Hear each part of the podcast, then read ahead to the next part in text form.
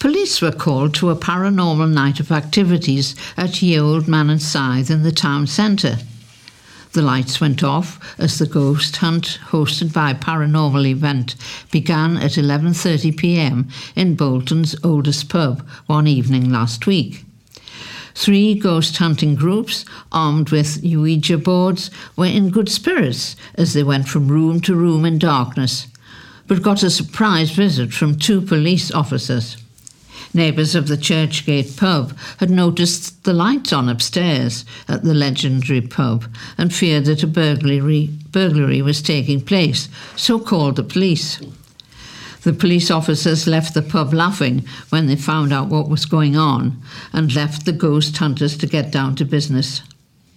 One of the pub's managers, Sonia, said, The night finished without any ghost being arrested, but our guests managed to contact several spirits and felt their presence at the pub.